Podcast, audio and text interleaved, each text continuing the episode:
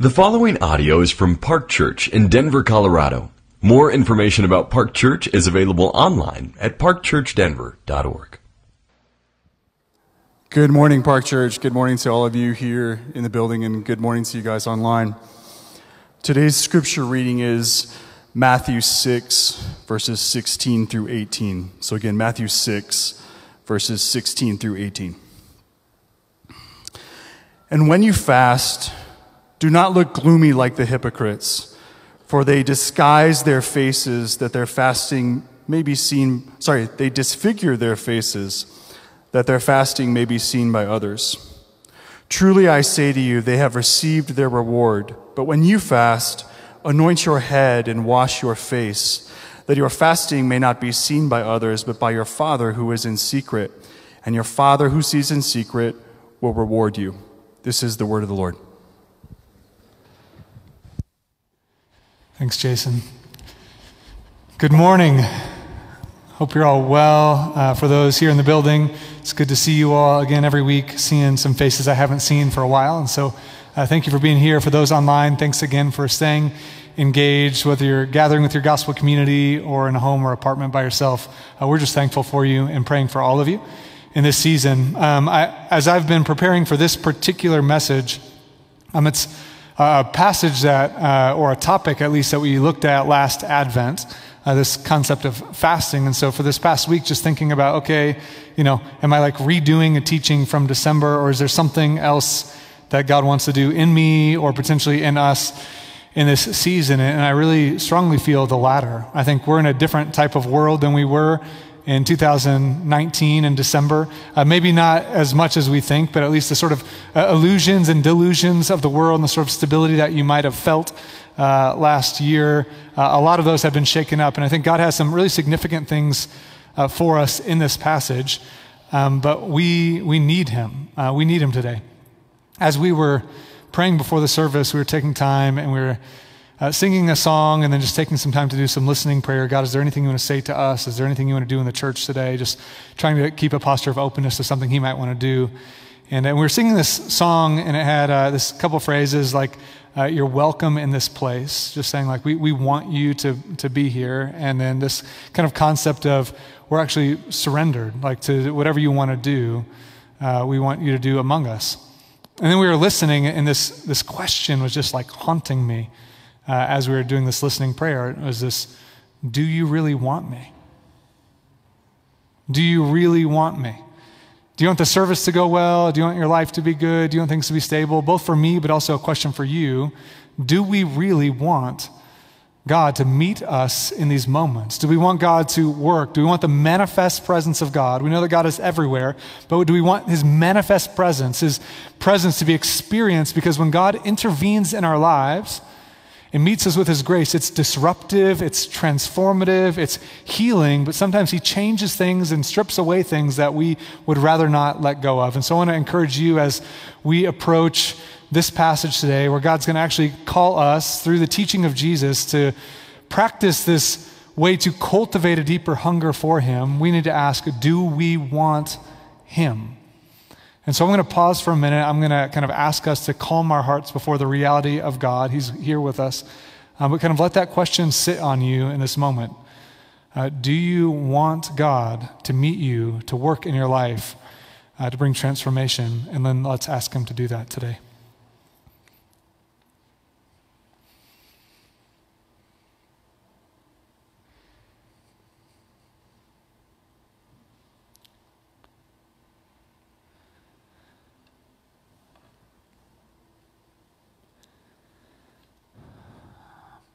Um, Father, we want to be a people uh, who truly believe that you're welcome in this place. Obviously, this is your world. We are your people.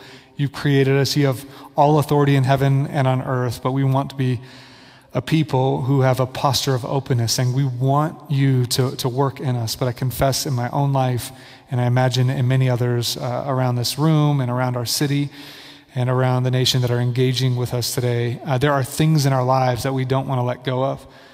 There are things in this world that we are grasping for, clamoring for, uh, things that you haven't promised to give us, that you don't even want to give us, because what you want is for us to find satisfaction and joy in you. Um, and so, would you help us to believe that you are good, that you're faithful, but also help us to believe that you are the one who satisfies, that you are the treasure, uh, that you are the kind of source of everything our hearts long for. And would you today give us a deeper hunger for you? And that we would grow as a people who express that hunger through these practices, ways to cultivate and express a deeper longing for you and the satisfaction you bring. So, pray you do it powerfully. In Christ's name, amen. Um, if I were to ask you today, as you think about the Christian life, not just like what is the essence of Christianity, but the Christian life, the things that Christians are kind of engaged in as you live. And I were to say, if you were to boil down, what are like the top couple practices or activities that Christians are supposed to do, right? Like the, the, the types of things that Christians do. Like you might say, uh, Bible reading, like we should read the Bible. I learned I should read the Bible. You might say prayer. Uh, we should pray periodically. We talked about that last week, so we were like, yeah, I should be praying. I should be communicating with God. Uh, prayer, right? You might say going to church, uh, like being involved in a Christian community of some kind in some way. Uh, you might say giving to the church if you had a church that really kind of like pushed that regularly, like, hey, this is something that you have to be doing. You might say if you like were discipled through some sort of campus ministry, like scripture memory, or maybe if you grew up in a church with like a, a children's program that did a ton of scripture memory, like I should read scripture. Like you might even say if you've been around Christianity long enough, uh, like something like evangelism, like I should be telling people about Jesus. Like I know I'm supposed to, whether or not you do that, whether or not you engage in that kind of activity. Like you've got these things that you think these are the things. Uh, but I'm curious for how many of us what would fasting kind of make it into that top tier list? Fasting.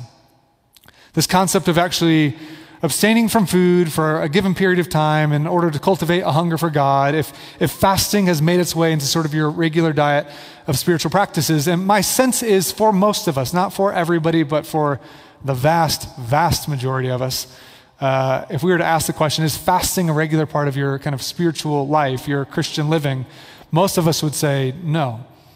Um, which is interesting because in Matthew chapter 6, Jesus is in the middle of the Sermon on the Mount, going to actually refer to three core practices that were common and sort of like the, the, the basic core three of the first century followers of God, the Israelites, the Jewish people, but then also translated into early followers of Jesus. And these three core practices that he addresses in Matthew chapter 6 number one is actually generosity towards the poor.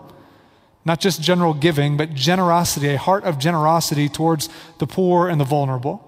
Second is prayer, which is communication with God, kind of cultivating this interpersonal, relational, actual, communicative relationship with the God of the universe. And the third one that Jesus speaks of is fasting.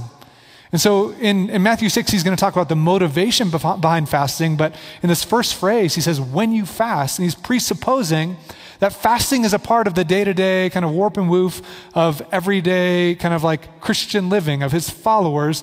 This is going to be a part of the way you live. And the question that I've been asking, and I've been asking this for a long time, is like, why, why isn't it? Why isn't it a common practice for most Christians today? And I think there are a few reasons, and we'll talk about some of these today. One of them is just basic understanding. We don't really get it. Uh, we don't understand what it even is, other than like not eating food or like deleting Facebook or something for Lent uh, or chocolate or whatever. Like I'm always like, what's the thing I really shouldn't do anyways, and how do I give that up for Lent? Because uh, that feels easier. Um, like what what what is it? Like so, the first question is understanding. So we struggle to understand what it is. The second is motivation. Even if we were to understand what it is, why? Why should we? Why do we want to? Is it just a checklist thing, something we're supposed to do? Or is there something like deep within us that fasting is an expression of?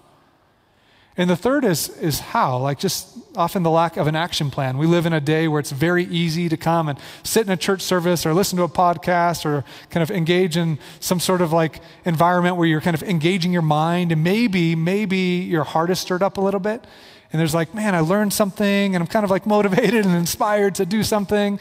And then it's like, what's, you know, what's for lunch? And what time do the Broncos play? Oh, next week. Did you know that? Delayed a week. Broncos game postponed because of COVID. The Patriots ruined it again. Uh, always ruining, always ruining things.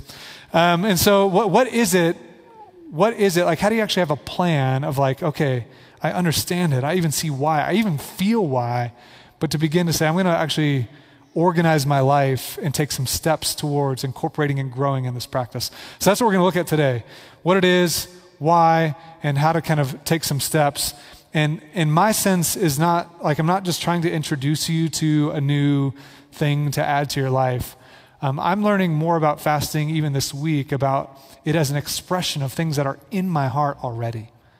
Things that are in your heart already that we're finding ways and looking for ways and sometimes don't know how to express. That fasting is a God designed means of express, expressing and cultivating a hunger for God. It's a God designed means of expressing and cultivating a hunger for God. And so I want us to see it um, in the passage, but I want to kind of give us a little bit of a, a background to what Jesus is doing in the Sermon on the Mount. Um, so, if you're familiar with the Gospel of Matthew, we've been in the Gospel of Matthew for nearly a year. Um, and essentially, what Matthew's doing, he was an early follower of Jesus. He was one of Jesus' 12 disciples.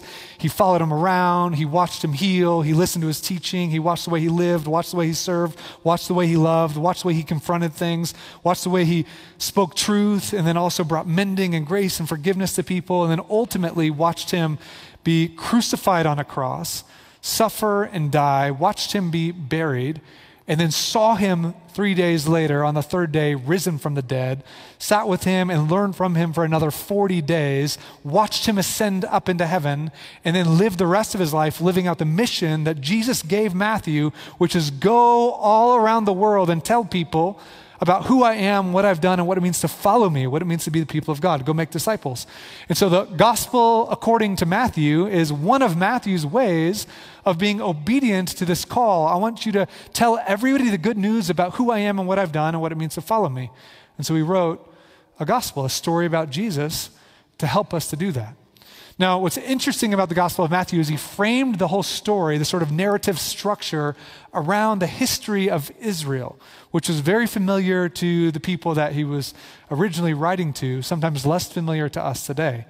And so the structure of the story isn't just to kind of like go like moment by moment through Jesus' life, but the way he frames the whole thing is to present Jesus as the king that the world is longing for who's bringing a kingdom that your heart is aching for and is actually inviting you to be a part of this kingdom where you can experience reconciliation with God and find everything that your hopes and your dreams and your longings are kind of like craving. You can find those in Christ and in his kingdom.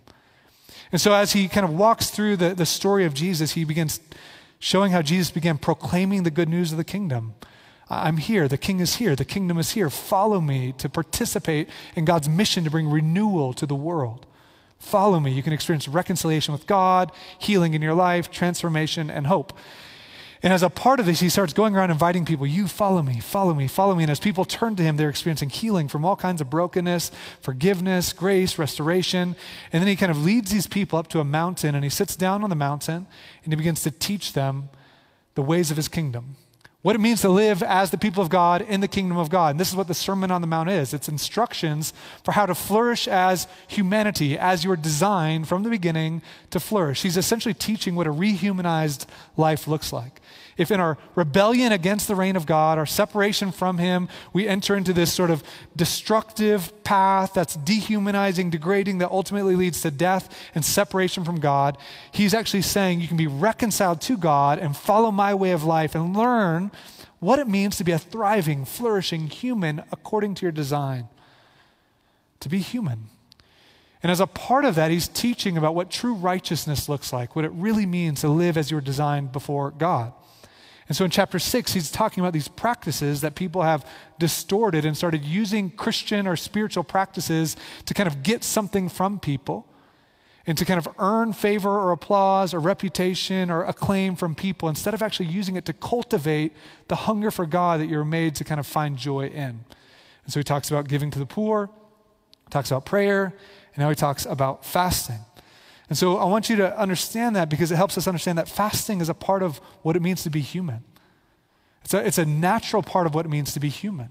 That's what he's teaching us. This is a part of the thriving, flourishing human life, is the practice of fasting. How so? Well, I think we have some misunderstandings of, of what it is. Uh, first, uh, we often think of fasting mostly abs, as abstinence or abstaining from something. So we think of fasting primarily as not doing something for a period of time. So maybe it's not eating food or not eating a particular type of food or not, again, being on social media during Lent or not doing this thing that I already shouldn't have been doing in the first place or whatever it is. Like we think about fasting as not doing things. Uh, biblical fasting is, is way more than that. We also tend to think of it primarily as about food. And so even today, there's, there's fasting in our culture, like inter, intermittent fasting, which is like the dietary trend of the past two years, is this concept of like fasting periodically. And I'm just like, there are books about this, like lots of books about this. And I'm just like imagining pitching, you know, a book about fasting to a publisher, and you're like, all right, so I have this idea. It's kind of novel. It's a new way to lose weight. Don't eat. You know, what do you think? You think it'll sell? And they're like, man, that's brilliant, genius. You know, like, oh my gosh, like what a what a crazy way to like lose weight. Stop eating for periods of time. It's like, well, sure, right? But there, I mean, there's science behind it, and it's like a, it's a good thing to think about or, or whatever. That's not biblical fasting. It's not biblical fasting. What is biblical fasting? Um, biblical fasting is kind of purposely refraining from food or some other basic necessity. So, purposely refraining from food or some other basic necessity for a set period of time in order to actually cultivate and express a hunger for God. It's a abstaining from in order to, and it, and it needs both. To actually understand kind of the heart level motivation, it needs both, both the abstaining from and the in order to, in order to cultivate or to express a hunger for God. Um, there's a New Testament scholar uh, named Scot McKnight who wrote a book on fasting.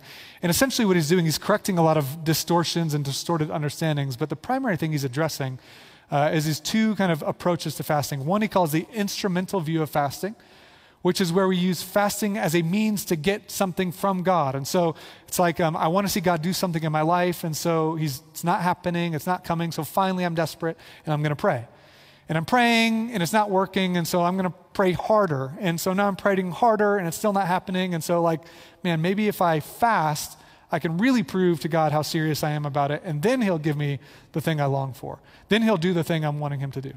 And so we think of fasting essentially as A, we have this kind of like uh, thing we want, and then we fast in order to get it. Right? We have the thing we want, we fast in order to get it. So it's mostly about this practice of fasting as an instrument to getting something. In the, in the Bible, the way you see it is much different. It's what he calls the responsive view of fasting, which is there's something that's happening in our life or in, or in the world or in our community or in our family that is making me ache. It's, it's grievous, it's painful, it's broken, and it's like gripping me deep down in my soul. And fasting is a way to respond to that sort of like spiritual pain, this like inner person pain. It's a way to align your body with the pain and the ache that you feel. It's saying my spiritual kind of like hunger and sense of like the not rightness of my life, the not rightness of the world, the not rightness of something in my family or in our nation is kind of like I'm going to use fasting as a way to align my spirit and my body. And so my body's going to start feeling the ache. And this is why, kind of quite naturally, when there's massive moments of grief and loss, a lot of people lose their appetite. It's because your body is like connecting to the sense of grief you feel in your spirit in your soul. And so fasting is a way to express this, but it's also a way to cultivate it. If you have this sense like this isn't right, and I don't know that I'm feeling desperate or, or, longing for God to do something here, I don't know if I'm feeling the pain, but fasting is a way to help your body and your spirit align. So in the Western world, we tend to sort of separate the kind of spiritual life and the life of the body in this sort of like dualistic framework. And the Bible is not like that. That often our bodies help our spirits feel what they're supposed to feel. And also, our spiritual life affects our body. It's why anxiety often and depression have bodily manifestations. It's why fitness and other things like that can actually help kind of cultivate kind of emotional health. Like it's your body and your spirit and your emotions are just your whole being. And fasting is a way to integrate these things in moments of aching and longing and grief. It's a way to respond to it. So, again, the question is then, why don't we? Um, why, why don't we? I want you to see in the passage some of what Jesus is, is addressing here. Uh, verse 16 says, When you fast, again, presuming you do it, in the New Testament, these, this community did fast. They fasted often twice a week uh, at most times throughout the year, twice a week. They also fasted for seasonal times, like during Yom Kippur, kind of religious holidays. They also fasted for situational things when there was oppression coming or a kingdom's coming and kind of ravaging them, or there's brokenness and idolatry and they're just feeling the weight of things. They would call a solemn assembly. Let's fast and pray because we're aching in this area of brokenness and we want to cry out to God in the midst of it. And so fasting was a part of their culture. And so he says, when you're fasting, when you're fasting, don't look like the gloom, don't look gloomy like the hypocrites, for they disfigure their faces in order that their fasting may be seen by others. Truly I say to you that they've received their reward. Um, so one of the negative motivations, or the unhealthy motivations, is to get approval from other people. Um, we've talked about that the past two weeks. I'm not going to spend a lot of time on it um, because I don't think that's the main thing going on in our community. I don't think many of you are like really fasting a lot to post on social media like I've been fasting a lot for all this stuff. And, you know, like, I don't think many people are fasting a lot in order to be approved of by other people because I don't think many of us are fasting. So, like, uh, so w- what, what's the issue there? Well, there's another kind of false motivation that you see all throughout Matthew chapter 6, which again is this idea of using spiritual things to manipulate God. Again, I want to use this spiritual practice to get God to do what I want him to do. So that's the kind of talk around prayer a few verses earlier in Matthew 6. It's like, hey, you're heaping up all these words in order that, like, through your many words, God might finally do what you're asking him to do. And that's not what it's about either. It's not about getting God to do something, it's about expressing and cultivating a hunger for him, that he is the reward, he's the ones we long for. So these are like bad motivations for fasting, but I'm still asking, why don't we? But why don't we? What's the right motivation? I think one of the reasons why we don't, and, and, perhaps the most significant one, apart from not understanding what it is, is that we are already satisfied with the things that the world has to offer. We're not hungry for God. That's why this kind of eerie question that I felt like the Lord just asking Do you want me? Do you actually want me? Park Church, do you want me? Do you want me to be your king? Do you want me to meet you in the pain? Do you want me to meet you in the brokenness? Do you want me to bring revival? Do you want me to bring hope? Do you want me to bring healing and restoration and reconciliation? Do you want me? Do you want me? And I think if we're honest, a lot of our life says no.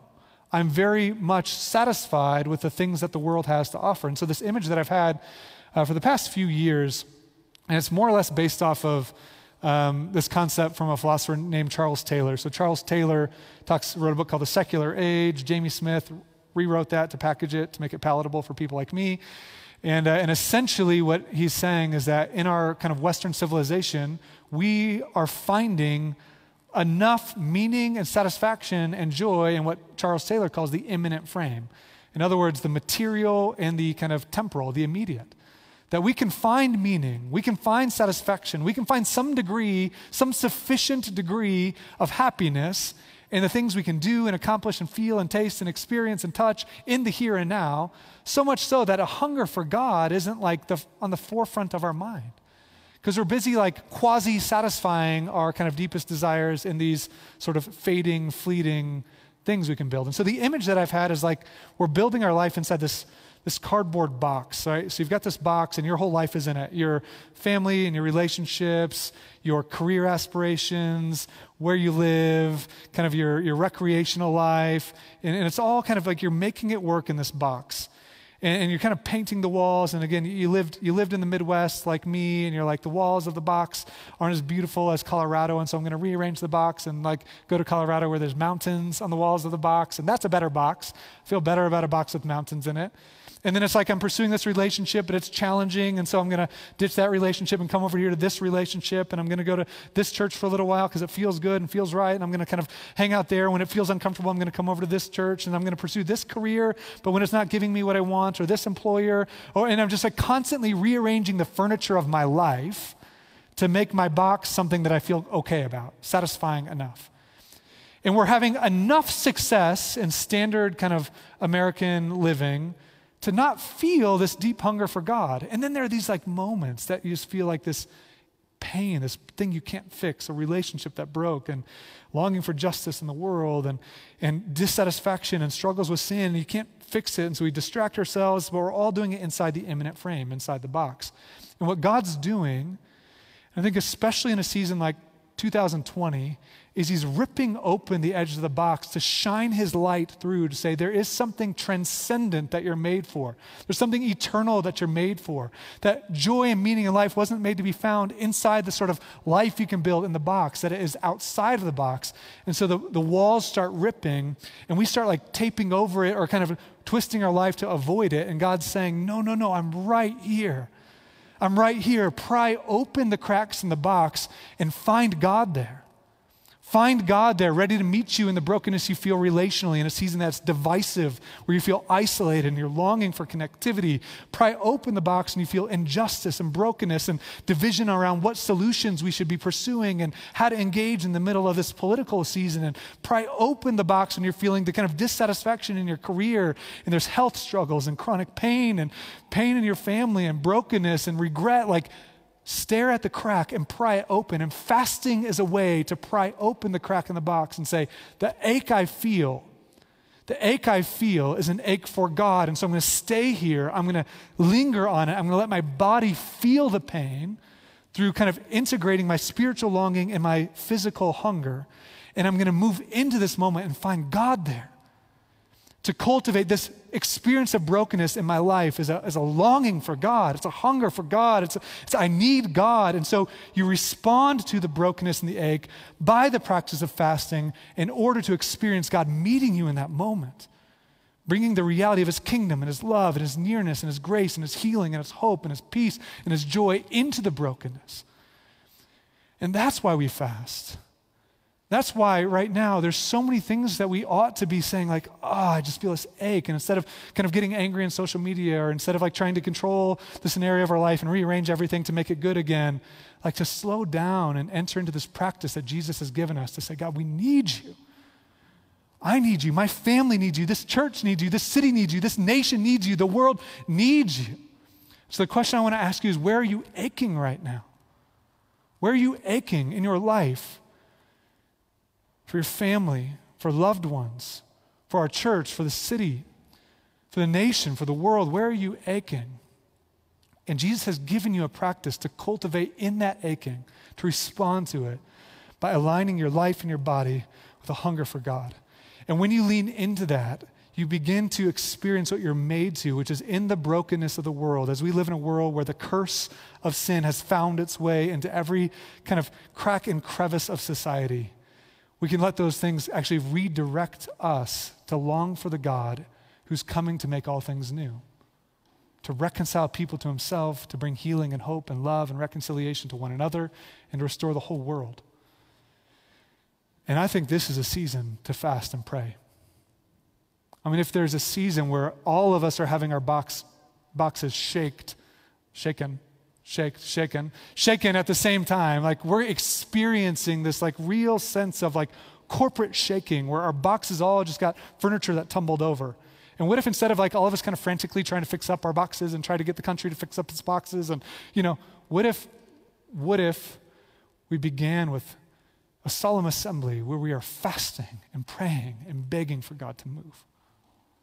What are you doing, God? What do you want us to see? How do you want to disrupt our constant attempts to build life inside the immanent frame. And what might you want to do in us? And I think when you can actually hone in on the why, what you're aching for, then we can talk about the how. And it's not that complicated. The how's not that complicated when you're motivated. And the how's simple. It's, it's to start with why, to actually identify what, what are you fasting for? What are you responding to? And identify that. We'll give a moment to think about that in a minute. What are you aching for? What are you aching that God would do?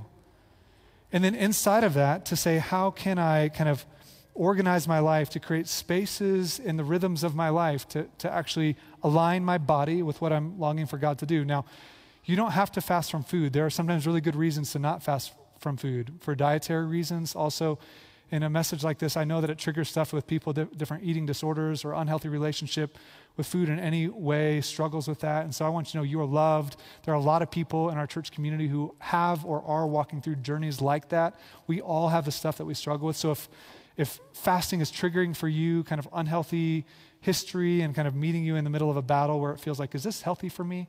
Just to find safe people to talk about that. The point isn't food, the point is finding ways to cultivate hunger for God in the midst of those moments. And so there may be other things you could abstain from, things that you need or enjoy or part of your daily life that you're going to say, I'm going to push away from that for a set period of time. And then just to take baby steps, simple, simple steps. It was, uh, it was a couple years ago. I had not exercised. I played sports my whole life. And then, like, basically, after, like, in the middle of grad school, like, stopped and, uh, and just, like, haven't exercised much in, in my life since then. And so it was a few years ago, I was like, counselor was telling me, you should exercise, it's healthy. I'm like, okay, yeah, no problem. I'm like good at exercising. I always was. and uh, turns out, uh, wasn't. And I remember, all right, I'll just start with a simple mile. I used to run like 90 minutes straight for often and uh, start with a simple mile. And about 10 minutes into the mile, catch me, that's not a good mile time. 10 minutes into the mile, uh, I'm like, you know, like stumbling, walking. I was sore for like three days, and, uh, and I just wasn't fit for that, right? It's something I had to learn to design a plan, to take small steps into. And that's the way spiritual practices are. We try to bite off this huge chunk of this thing. We're like, that was horrible, and that was miserable, and I hated it. It's like, man, just what, what about taking a meal? Or one time of, of the day once a week right now and say, I'm going to create in this space, I'm going to redirect my mind to this area of this ache, and I'm going to pray that God would meet me in that space. Or maybe if you've done that before, to do um, two meals, like breakfast and lunch. So eat dinner one night and then fast from breakfast and lunch and create pockets in the morning, in the middle of the day, to redirect your heart and your hunger towards God and a longing for Him. Those are just some simple steps you could take. But to align what am I aching for? And where am I going to actually create these spaces? What am I going to fast from? When am I going to do it? And I want to encourage you in this season, there are times for corporate fasting. We'll talk about that during Advent. But don't tell anybody about it. Just do this for God. Do this for God. Maybe there's somebody that's safe that you could talk to, to explore it with, but don't, don't talk to somebody to impress them about it. Like, that's what, there's like, there's appropriate times for fasting corporately, but here Jesus is saying, pay attention to your heart. Do it for God and then respond and reflect on what God's doing in your life. This is not something we do to earn anything from Him. In fact, there's a story in Luke chapter 18 where Jesus tells a story about a person who fasted twice a week like he was supposed to. And he went up to the temple to pray to God. And he said, God, I, I thank you that I'm not like other people. You know, I'm not like extortioners like this person over here. I fast twice a week and I give tithes of all that I have. Like I'm given to the temple and I'm fasting regularly. Aren't you happy with me, God, that I'm better than like these lowly, you know, hooligans over here, like this tax collector, like Matthew, the writer of this gospel? And then it says there's a tax collector who is the sort of broken and outcast of the society. And he beat his chest and he said, God, have mercy on me. I'm a sinner. I'm a sinner. I'm broken. I have nothing to offer you. I don't fast regularly. I haven't done anything that I could be like, aren't I good? I know I'm not. I'm, I'm broken. I've turned from you. And he wouldn't even lift his eyes, but just beat his chest in a moment of pleading for mercy.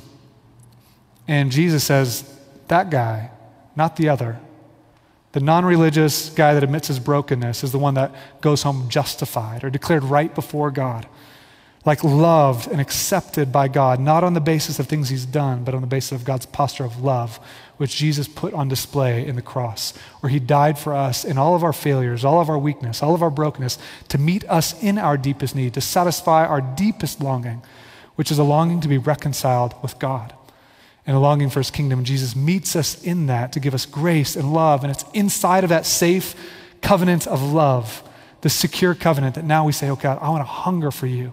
So I'm going to follow these practices, not to earn something, not to prove anything, but because I want you. I want to know you more, experience you, and walk with you in this life. And so that's why we can kind of cultivate this hunger for God in the midst of the pain of life by pursuing and growing in this practice of fasting. Let's pray. Um, Jesus, we need you now. We need your grace. We need your healing.